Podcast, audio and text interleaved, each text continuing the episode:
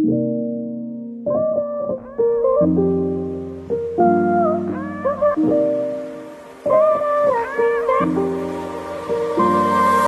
there, and thank you for tuning in to Asking for a Friend. This podcast provides you with evidence based information and real world advice about getting to know yourself better. Just a warning this podcast may contain some conversations of a sexual nature and isn't suitable for kids. In this week's episode, we're going to be asking for a friend all about the right to sexual pleasure. This is a topic that I'm particularly passionate about and believe that we really need to work to change the discourse on. But the guest I have on today is somebody who is the most passionate about it and has spent her career so far fighting for the right to pleasure for all of her patients. She is Dr. Tlaleng Mofokeng, or Dr. T as she's more fondly known, and she's a globally recognized South African medical doctor and sexual health and reproductive health advocate. She's passionate about making sexual health and well-being services available to everyone, regardless of their sexual and gender identities or their economic status. Dr. T is in private practice today in Johannesburg and serves on the Commission for Gender Equality in South Africa. She was also advisor to the Technical Committee for the National Adolescent Sexual and Reproductive Health and Rights Framework Strategy in South Africa and has collaborated and contributed to various UN programs, including combating HIV and AIDS. She's a thought leader, she's an influencer, and she's a highly respected expert for media, including as the Let's Talk About Sex columnist for the Sunday Times, and having published internationally in The Guardian, Teen Vogue, and Project Syndicate. She's the author of the 2019 best selling book, Dr. T Sexual Health and Pleasure, and actually has just recently been appointed United Nations Commission on Human Rights Special Rapporteur for Physical and Mental Health by the Human Rights Council. She is one of the most impressive women I have the pleasure of knowing, and one of the people who's working in the field of sexual health and wellness, whose voice needs to be heard more and more. Right, so welcome, Dr. T. Thank you so much for having me. I'm so excited to be on this podcast with you. I I think I am one of the most excited. I would say I'm a little bit of a fangirl, if I'm honest, um, of you. And um, I am, I'm, I mean, this is a topic I'm incredibly passionate about. And I know that pleasure is like your topic, if I'm not mistaken. Definitely. Um, I'm the pleasure girl. You are the pleasure girl. You know, what was it that kind of got you into focusing so much on sexual pleasure? You know, it was a personal experience that I had. You know, when I got to medical school, I was a young person myself and I was even frustrated that even with the little bit of the medical knowledge that I had, being a junior medical student, I still found that um, you know the the health communication and the content um, was really only speaking to me about either preventing a pregnancy or preventing HIV, and not much else. And yet I was like, but I'm more than just preventing HIV and preventing pregnancy. There's so much about my own sexuality, my own experimentation, my own coming into sort of myself and and maturity, right?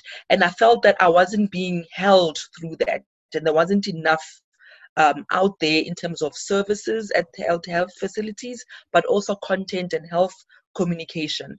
And so I've always had this sort of first-hand experience of what it's like to be a young person who didn't have information. And so i i in fact in, in medical school in my senior years you know did a project in family medicine that focused on youth friendly clinics and was really focusing on hearing firsthand from what other young people were saying. And, and I, it was really true that we're all experiencing this deficit just in terms of the health information we were getting. And that's how this issue of pleasure and sexual health and and women um, became part of my everyday medical, um, you know, experience and work.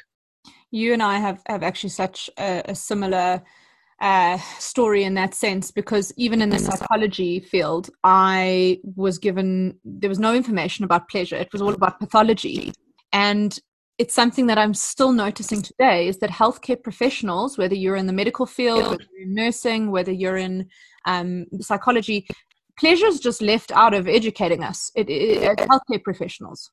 Absolutely. And so my fear was that I was graduating as a young doctor, already knowing that I had gaps in my knowledge. And even at the time, and, and I mean, I'm much older than you, but we had a, a whole public health system strengthening initiatives, right, around HIV and, and, and um, accessibility of antiretroviral treatment. And yet, even in those spaces where you would think sexuality and sex, you know, is something that we speak about all the time in terms of STIs. But even in those discussions, the issue of pleasure was not there. Even when people were talking about adherence to medication, they were talking about disclosure of HIV status to partners.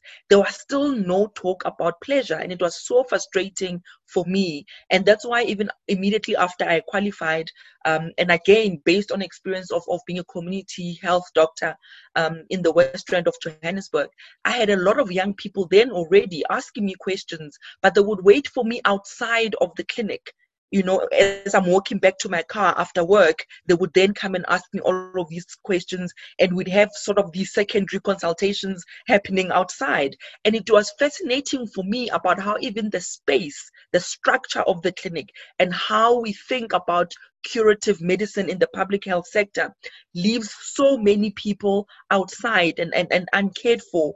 Um, and, and, and these conversations for me became so important. And, and, and I started to ask myself, what would happen to these young people when I go? Because I knew that the other medical people who were there too with me, unless you had a particular interest in sexual health and then the issues of sexual pleasure, these young people were, were, almost going to just be left without knowledge, you know, without anyone to check um, information with. And I think for me, that's how I ended up, you know, doing radio and, and writing a lot and doing columns because I thought, well, there must be other young people elsewhere who need this information. Yeah, absolutely. And and yourself or myself as a young person once upon a time, we needed that information and we didn't necessarily have anywhere to get it from unless we went looking for it ourselves. And I, I, just wonder why you think it gets excluded so much, you know, from education, uh, both of, uh, you know, of the public as well as healthcare professionals, from the cultural discourse. Why do you think we're not including pleasure in our in our discussions around sexual health? So there is definitely a politics of the body, a politics of, of, of pleasure, the politics of sex, right?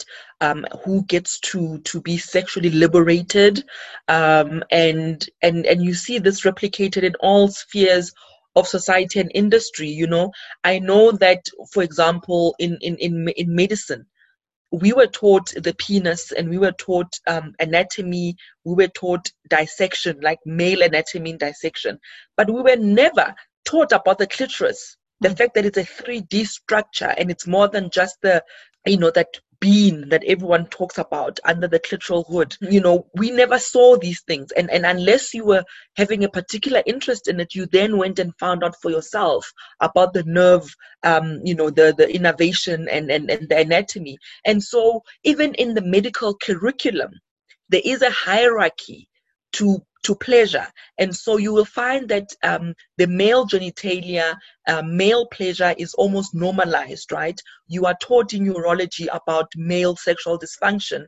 And just as a by the way, you may hear about the effects of menopause on the vaginal um, walls and the decrease in estrogen and what that does. But you will not find as much focus, right, and a normalization of pleasure and, and older women needing to be um, still experiencing pleasure even when they are older or in their elder years. And so the pharmaceutical industry, in terms of the biomedical solutions of pleasure, still favor male pleasure versus women's pleasure. And so it, it, it's about not just the politics of what we are taught, but this replicates itself in, in the biomedical solutions, in what gets researched male pleasure still still gets researched and still gets more funding for research for biomedical solutions than women's health and, and women's sexual dysfunction and therefore um, you know uh, access to, to to sort of those those tools that improve or enhance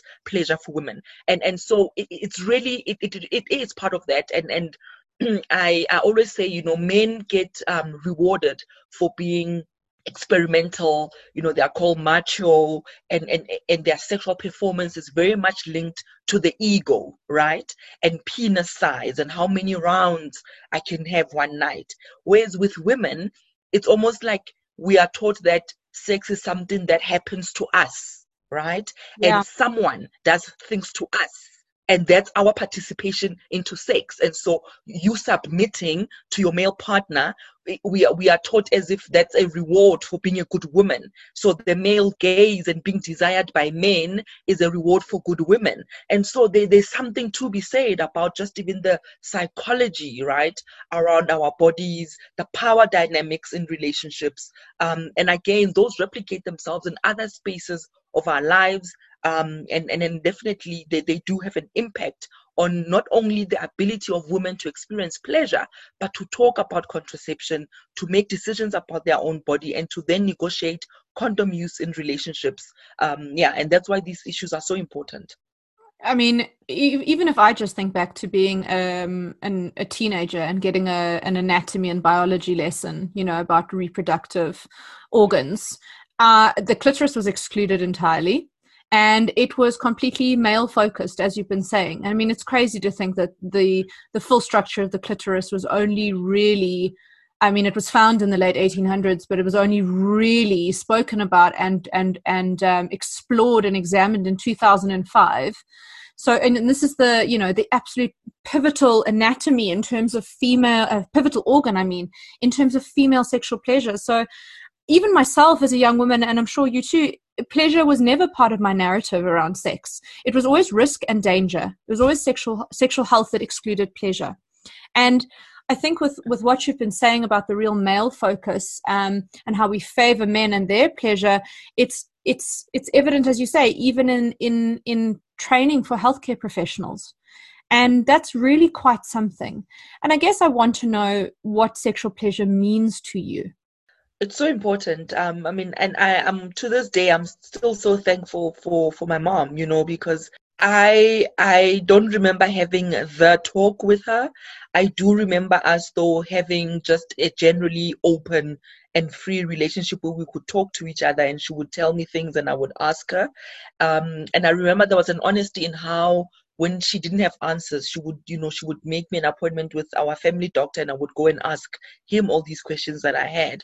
But I remember particularly a conversation with her where she said, you know, sex is not bad, sex is not sinful, sex is nice, but it's only nice if you want to have it and you are having it with who you want to have it with and you having it for yourself and I can't remember how old I was, but I really remember that discussion so clearly. I think I was like either 15 or 16. And and and now looking back, I think, oh my goodness, she taught me she demystified sex firstly, and she actually taught me about consent in a very simple way without saying I'm teaching you about consent.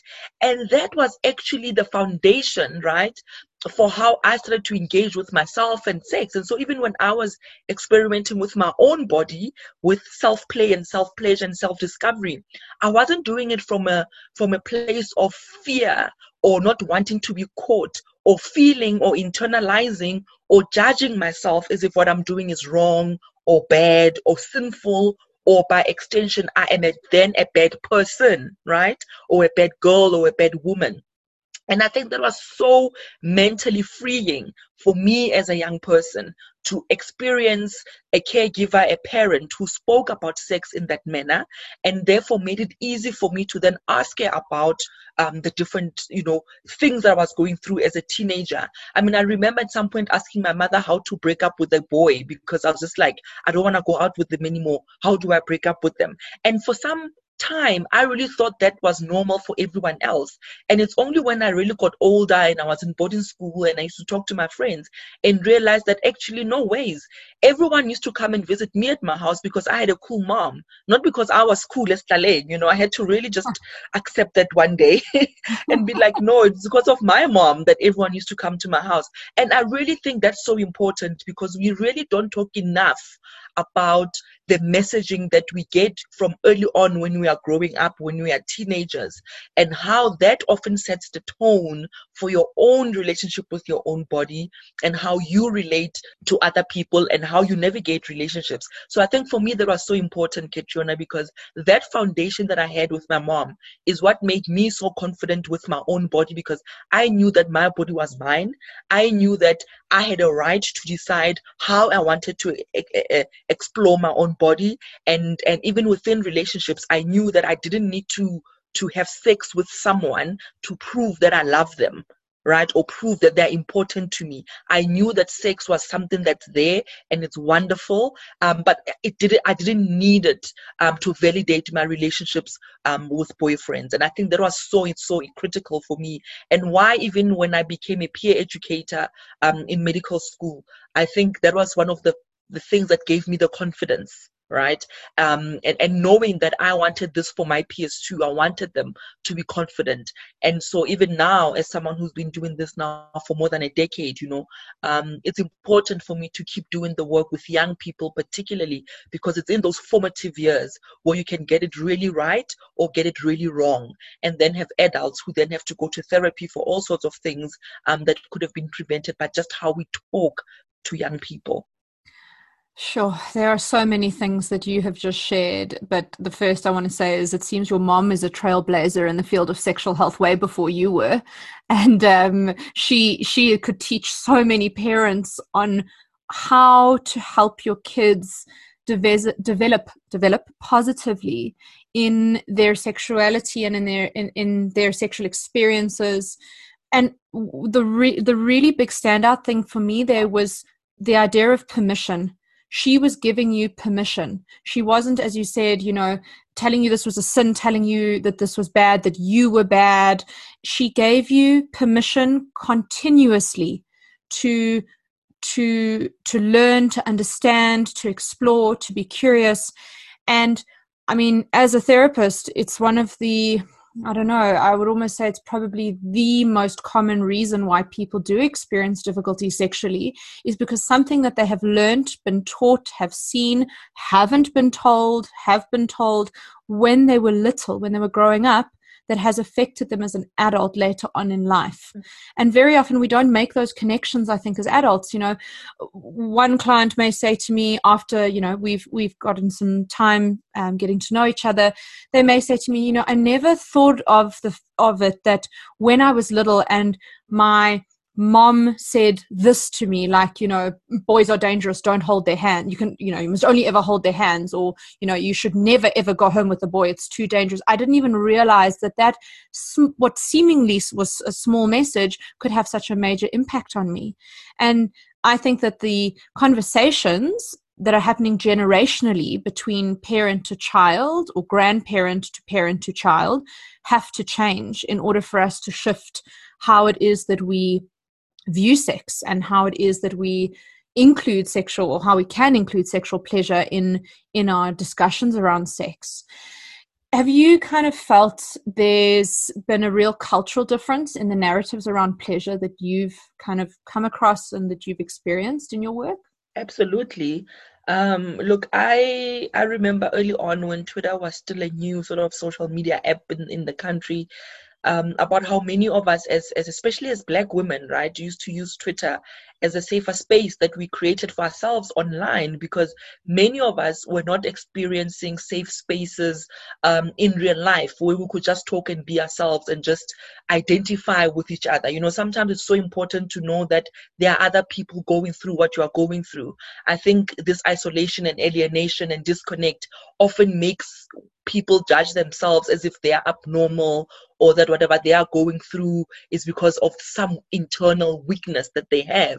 So it was so important for me to actually, um, you know, find space on and, and use social media um, as an advocacy platform where I'm giving information to young people, where we are demystifying sex, where we talk about um, you know religion and cultural expectations of what it means to be a young woman right?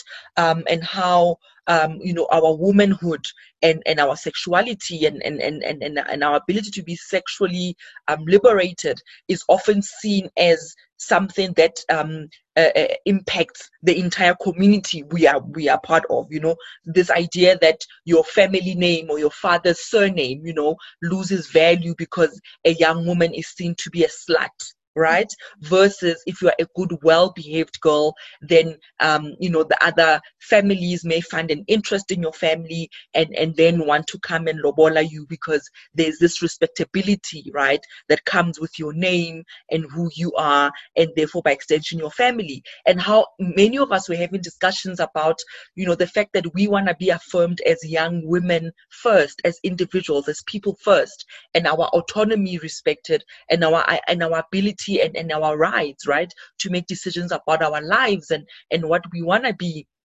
is important and it's all linked to that you know um, about how how young women particularly um, are more policed in terms of sexuality and sexual expression and and so social media for me has become that platform where where young people were creating a safer space online where we're sharing our own challenges where we're learning very very um, uh, uh openly about kink right about mm-hmm. bdsm talking about consent and the fact that we were living in a country and still living in a country where, where rape culture is normalized and how in our wanting to be sexually liberated, right?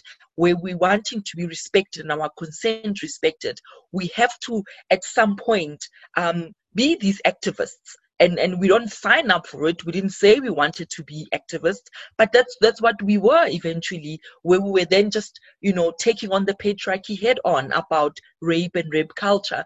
But what's also fascinating is that in my own practice i've had patients who were survivors of violence and rape and sexual harassment who wanted to experience fulfilling sexual lives again.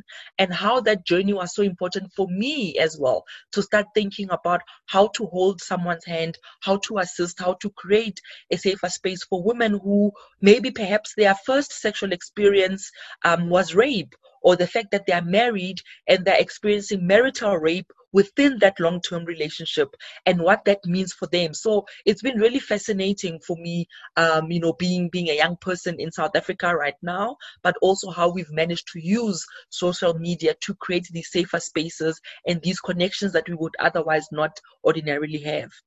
I mean, social media, it almost comes across as being a culture in its own with its own cultural norms because, you know, what, what, what's culturally common for one group is, is different in that social media space. It sounds, again, that word permission is coming up for me. Permission to explore, permission to gain information and knowledge and be curious and ask questions and share information. There's a lot more of that happening. And I think that intersection between culture and pleasure is so interesting because if you look at different demographic groups, if we look at the Dutch, for example, versus the Americans versus the South Africans, or sorry, geographical groups, the Dutch have a have a very different um, outcome of sexual development versus the the Americans where their education program is different because the Dutch focus on consent on joy on pleasure whereas the Americans and I know the South African model of education is like this as well we focus on risks and dangers and kind of pathology so to speak mm-hmm. and I think that the the frustrating thing as a woman a South African woman is that our bodies are viewed as someone else's our vo- our bodies are viewed as not our not our own or not for our own pleasure. That is something that you know no matter if you've you you've grown up in the city or you've grown up in a village no matter if you are indian if you are white if you are black no matter if you are in your 20s or your 50s i think that that is something that's really intensely affecting um, us as women in south africa and in our ability to feel comfortable to engage with our own sexual pleasure. Absolutely. Um, and that's why education and information is so important, you know. And, and the reason why I wrote um, my book, the first one, Dr. T, A Guide to Sexual Health and Pleasure, was precisely because of that reason, Catriona, mm. is that it doesn't matter where you are. As a woman in South Africa, we all crave to be affirmed. We all crave to be seen for who we are as individual people first. We are all craving to have our personal space respected. We are all craving to live in a society, in communities, in homes that are free of violence, right? And we all need all of our rights to be made with accessible services. I think it's such a thing, you know, in South Africa to think we have such a wonderful constitution, but for many people, especially in the peri-urban and rural areas, those rights are still not directly translated into services. And I think part of my work that I do on social media is giving people information about where to go for services and mapping providers, for example, for transgender women in the Northwest, in the rural areas, of where to go for affirming transgender healthcare. Talking about, you know, access to safe abortion facilities, talking about issues of procurement and generic medicines registration, and why all of those things are still linked to pleasure. Because your your right to have pleasurable sex starts with information, starts with your rights being protected, but it also has to link to you accessing safer sex tools, for example, accessing lubrication, knowing about anal sex, the fact that um, you know we need to de-gender sex as well, and and and and it has been such a good thing to have condoms even um, you know uh, uh, renamed internal condom um, and external condom versus male or female condom because we realize that there are many other genders between men uh, besides women and men and and therefore there are other people who are having sex who may not find a male condom or a female condom inclusive of their own identity on who they are so it's important to de-gender safer sex tools because to be intentional about being inclusive it's important because even how we are having sex it's not just a penis going into a vagina there's vagina to vagina sex penis to penis sex penis to anus sex. So there's so many other types of sex that we still need to talk about that we can't even get there if we are still limiting ourselves to this heteronormative um, penis vagina sex. And I think part of the work that I do is to really be intentional about being inclusive and, and, and, and really make sure that information gets to everyone who needs it and not only people who identify as, as women or only people who identify as men with certain genitalia and, and, and not anything else. And I think it's so important to make sure that we are inclusive of sexual orientation gender identity and all the other different ways that people are having sex. Because just because i'm having anal sex doesn't mean that my gender um, has to change or my sexual orientation has to change. So there's so much about debunking sex that we need to do. And we won't do it if we are only talking about pathology about fear and disease, and which is why I really do like the Dutch way of thinking about sex.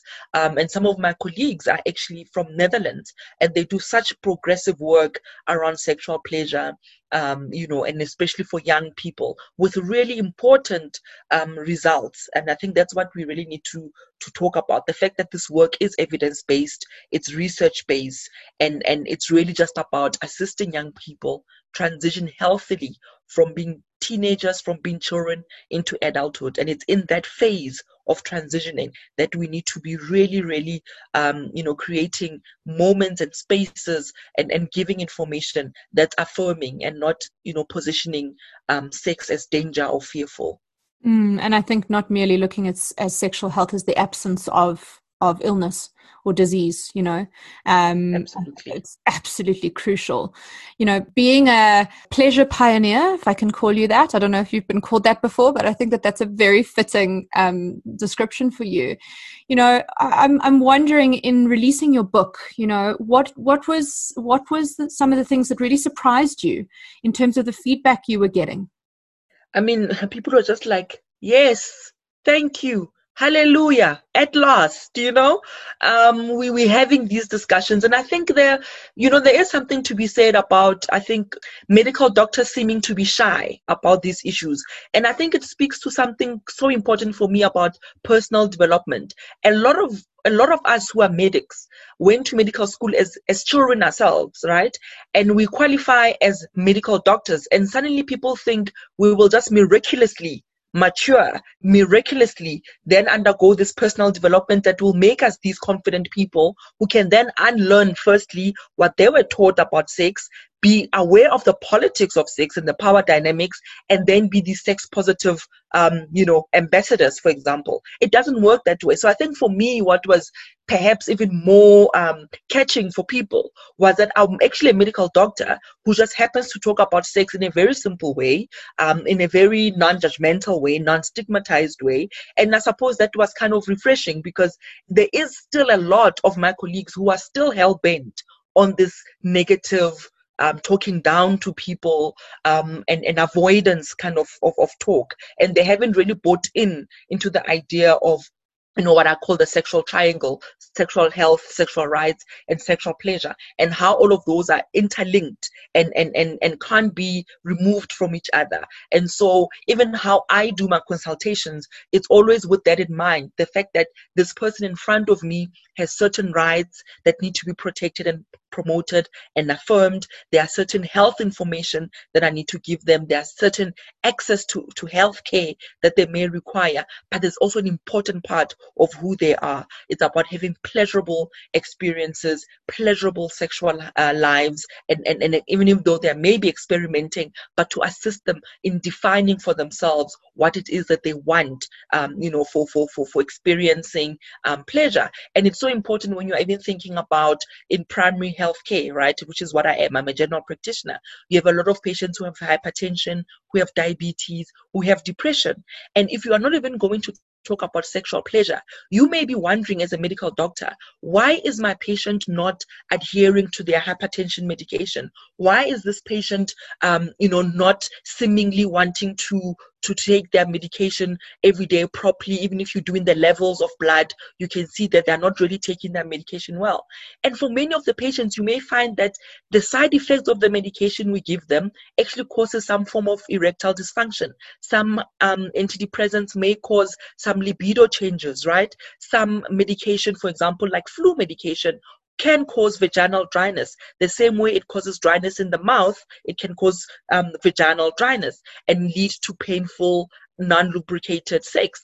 How do we then assist patients? Understand firstly what's happening to their body, understand the side effects of some of the medication. That's important that they must keep taking their medication, but have a discussion about using of lubricants, communication with their partner, managing expectations, understanding how they can incorporate sex toys, for example. All of those things are so important. But you can't, you find that medical people are very resistant to talking about sexual pleasure because of their own personal views and, and, and, and they're shy about it. And they too haven't done that work of unlearning and learning new ways. And i think that's i think for me what the disconnect is in in, in, in especially in medical care.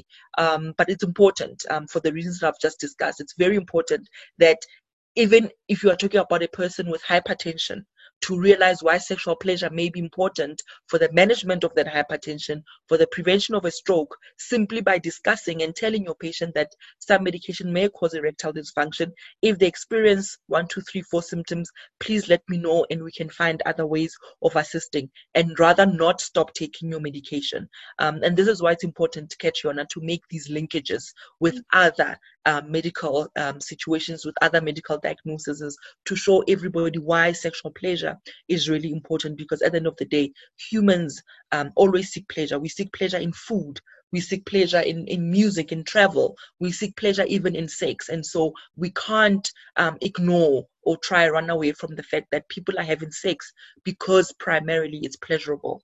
I mean, you know, I, I, don't know if you're familiar with the Buston and Mess study from, I think, 2003 that found 237 reasons why we have sex. And because it feels nice, because I wanted to connect with my partner, are just two of those 237 reasons why. And those two connect to pleasure. There are so many reasons that connect to pleasure of why we have sex but we just don't we don't speak about it. You know why are we having sex? We're having sex because we want to have a baby. Okay can you still have pleasure while you're trying for a baby? Yes absolutely. Exactly. you know your pleasure doesn't have to go out the window just because you're trying to conceive So um, I'd love to, to talk a little bit about how COVID has kind of impacted pleasure a little bit. I know that I attended an awesome seminar that you gave last week for the World Association of Sexual Health um, on World Sexual Health Day, the 4th of September. But I'd love to, to hear from you and get my listeners to hear from you a little bit about what COVID has done to the landscape of sexual pleasure. Yes, I mean, initially with COVID, um, it, it was such a dynamic and emerging you know health emergency at the time. And everyone of course and rightfully so was focused on you know the issues of prevention and treatment of covid and the global sort of um, response to it. And once that became a reality for us in south africa people started to ask then and and, and started off as if it was the silly conversations we're having online about pleasure you know and people making jokes and say well can we still you know, give blowjobs? Can you still receive oral sex? Um, what about, you know, the fact that my partner is a doctor or a, or a nurse or an essential services worker? What does that mean for us in our sexual health?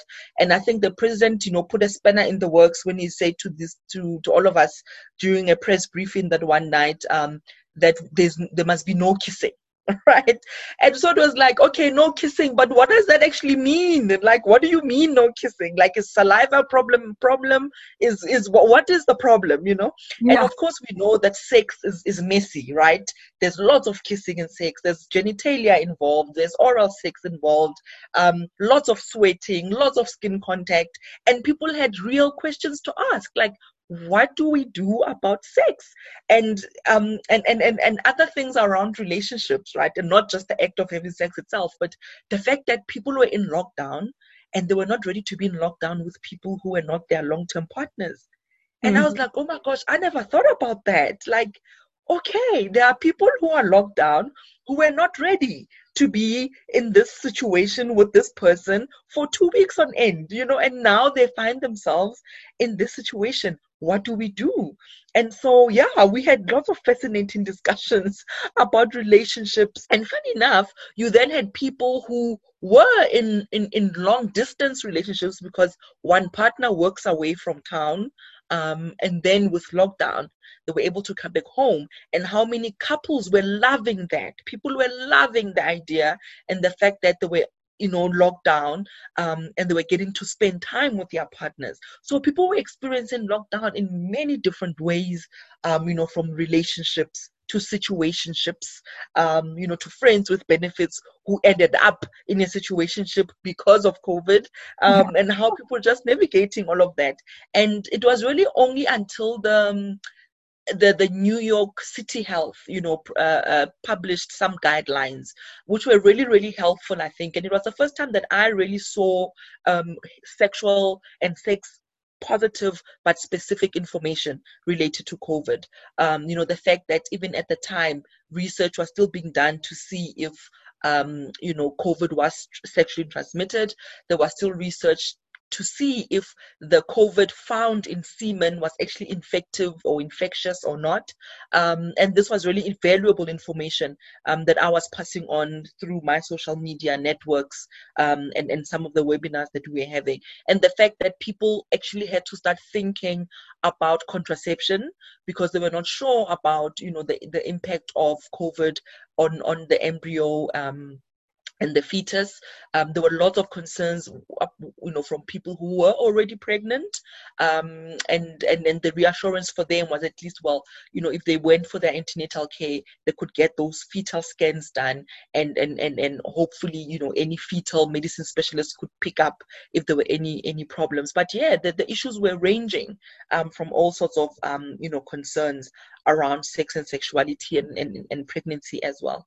Yeah, I think it was incredibly confusing and and isn't it wonderful that there was this kind of like, oh my goodness, but but how can we continue to experience sex and have sexual pleasure and connect with a partner or a, a you know um, a friend with benefits when we are in lockdown and when we're being told that we mustn't be within you know one and a half to two meters of somebody and we must wear a mask at all time. I mean, there's not anything particularly sexy about having sex with a mask on unless you're into some kind of kink.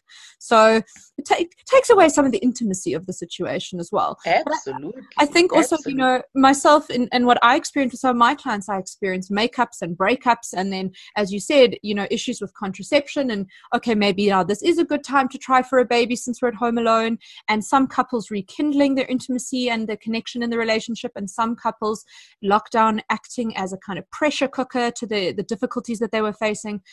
I think the word that you used at, at, when I asked the question was dynamic, and I think it's still. This is such a dynamic situation still, but we are adjusting to it slowly and surely, and trying to fumble our way through it and figure out how it is that we can continue to experience the the things in life that we enjoy and thankfully sexual pleasure is one of those things we have access to at all times because masturbation is something you can always do.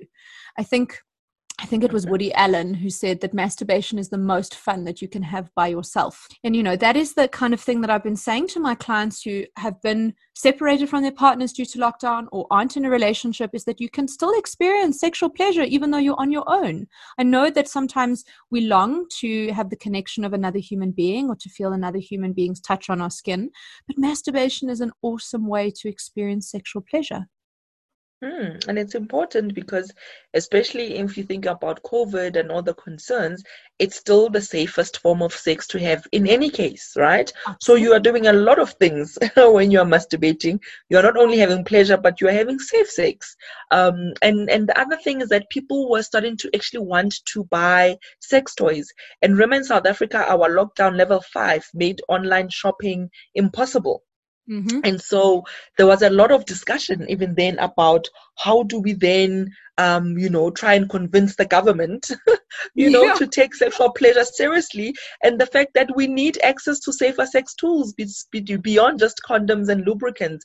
And I remember how you know people used to go shopping and take photos of the condom aisle and the lubricant aisle, um, you know, to be like, yo, South Africans are really busy. And I used to come in there and say, actually, you can't shame people who are actually being um, proactive in, in, in, in, in taking their sexual health seriously. The fact that the condom aisle is out of stock is brilliant. It's good. It means people understand the fact that um, having safer sex is a good thing and they are seeking um, those safer sex tools. And so, um, you know, you're not going to shame anyone, not on my watch, um, you know, about the fact that people are buying lubricants and condoms. And so there was this other renewed, I suppose, wave of information around safer sex, around the fact that, in fact, we should be worrying about STIs in their entirety because we always talk about HIV, right, and, and exceptionalizing it. But sometimes we forget to, to remind women to treat, you know, other STIs and have the a discharge that's that's not normal for them, that's changing in color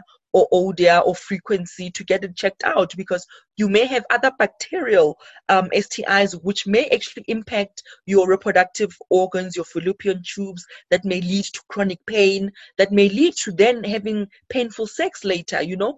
So it was so important to, to talk about sexual health broadly because what COVID then brought us, the uncertainty, um, we had to go back to the really basic, basic, basic in terms of you know sexual health advice. And it was really, really great, um, you know, to also then talk about you know the fact that relationships and setting expectations. Some people had to still be working during lockdown, and what does it mean when you are in the home? Um, you don't have the, the privilege of being outside to work and then coming back to check in with your family. So you, you are having to work while everybody, you know, seems to be relaxed and, and, and, and not working and what that pressure can do to a relationship if you are not communicating about, you know, the fact that you are all anxious. Um, some people were worried about losing their work. Some people were really anxious about, um, you know, losing their home or their car. And so homeschooling right? Parents were exhausted. And so there was this expectation that we are together all this time and therefore our sex life is just going to just mm. go off the roof. But in reality, there was just so much anxiety and tension and stress and pressure. And I think communication in relationships was another aspect that I really focused on a lot to manage each other's expectations and to talk about um, some of the things that we may have um, neglected. And, and this gives us time to kind of do that work.